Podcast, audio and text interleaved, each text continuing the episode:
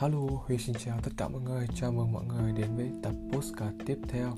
Và trong tập postcard ngày hôm nay, Huy à, giới thiệu với mọi người một tập rất là hay. Đó chính là tựa đề Tại sao những suy nghĩ hay nhất đến với chúng ta khi tắm. Và bạn đã bao giờ tự hỏi tại sao những ý tưởng hay nhất lại đến với bạn khi mà đang tắm hay chưa?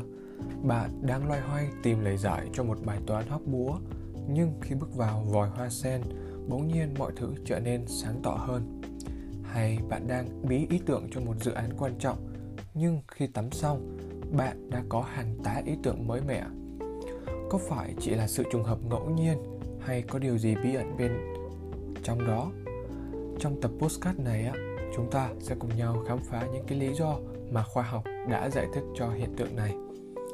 Và người ta thường nghĩ rằng nơi lý tưởng để suy nghĩ là một căn phòng rộng có bàn làm việc thật là lớn, nhiều ánh sáng tự nhiên và cửa sổ hướng ra cảnh đẹp. Có thể là mặt nước hoặc là công viên. Đây chính là tiền đề cho cách bố trí của hầu hết các văn phòng. Càng lên cao, chỗ làm việc càng gần với hình mẫu lý tưởng này như một sự tôn vinh cho chất lượng suy nghĩ mà người ta mong muốn đạt được ở đó. Giám đốc thường có bàn làm việc lớn và tầm nhìn thậm chí còn rộng hơn – tuy nhiên, trên thực tế, những giả định này không hoàn toàn đúng với cách thức hoạt động của tâm trí chúng ta.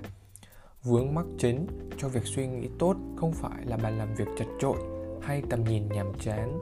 Đó là, trước hết và quan trọng nhất, sự lo lắng. Thông thường, những suy nghĩ sâu sắc nhất mà chúng ta cần phải vật lộn lại, mang tính tiềm ẩn bối rối nếu chúng ta xác định chúng chính xác và hiểu rõ về ý nghĩa của chúng thì có thể sẽ có rủi ro. Chúng ta có thể phát hiện ra rằng một số niềm tin cũ được trân trọng của chúng ta, không khôn ngoan như chúng ta đã tưởng. Chúng ta có thể nhận ra mình đã sai lầm nghiêm trọng về một điều gì đó trước đây. Chúng ta có thể phải thực hiện một số thay đổi quan trọng và khó khăn trong cuộc sống của mình. Khi những ngụ ý tiềm tàng này bắt đầu mơ hồ hiện ra bộ máy trí óc bên trong của chúng ta bị thúc đẩy bởi mong muốn bình yên hơn là phát triển, sẽ bị báo động. Một phần cảnh giác của bản thân sẽ trở nên kích động. Nó khiến chúng ta mất tập trung, cảm thấy mệt mỏi hoặc thôi thúc chúng ta mạnh mẽ lên mạng. Một cách khéo léo, nó làm rối loạn và làm mờ dòng suy nghĩ của chúng ta đi. Nó chặn lại tiến trình chúng ta đang bắt đầu hướng tới những ý tưởng, mặc dù quan trọng và thú vị. Nhưng cũng đặt ra những mối đe dọa rõ ràng cho sự yên bình ngắn hạn.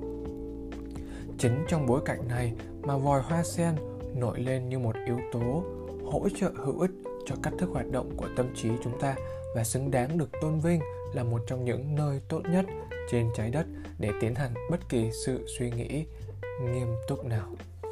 Giữa tiếng nước chảy âm âm và hơi nước bốc lên, cùng với vài phút nghỉ ngơi trước khi ngày mới bắt đầu, tâm trí chúng ta không còn cảnh giác nữa. Chúng ta không được cho là suy nghĩ nhiều lần bên trong đầu mình.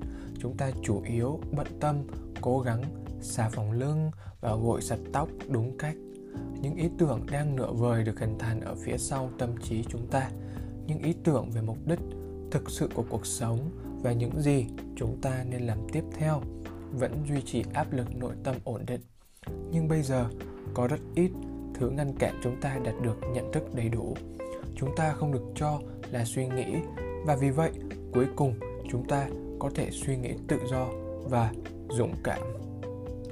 Và chất lượng bị đánh lạc hướng vừa đủ, nhưng không quá sức này cũng có thể xuất hiện khi chúng ta đang lái xe trên đường cao tốc hoặc đi bộ trong rừng. Khi đó, có đủ việc để phần nhút nhát, kiểm soát của tâm trí làm, tránh nó can thiệp vào những hoạt động bên trong can đảm và chân thực của chúng ta thế giới của chúng ta đặt kỳ vọng rất cao vào những ý tưởng hay nhưng lại dành rất ít nỗ lực nghiêm túc để nghiên cứu lý do tại sao chúng ta lại gặp khó khăn vô cùng trong việc hình thành chúng.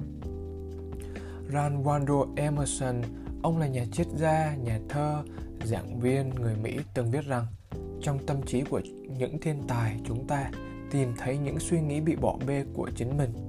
Nói cách khác rằng những cái gọi mà thiên tài không có những suy nghĩ khác biệt so với những người khác. Bởi vì sao? Họ chỉ giỏi hơn trong việc không cho phép những ức chế và định kiến của họ cản trở việc đón nhận chúng một cách đúng đắn. Và một trong tương lai ý tưởng chúng ta sẽ sáng tạo hơn nhiều về bản chất của suy nghĩ thực sự. Và nó diễn ra ở đâu? Chúng ta sẽ học được rằng kẻ thù thực sự của tư duy tốt không phải là một chiếc bàn nhỏ hay một tầm nhìn khiêm tốn. Đó gần như luôn là sự lo lắng mà một trong những phương thuốc tốt nhất là thư viện của bản thân sâu sắc hơn vòi hoa sen buổi sáng.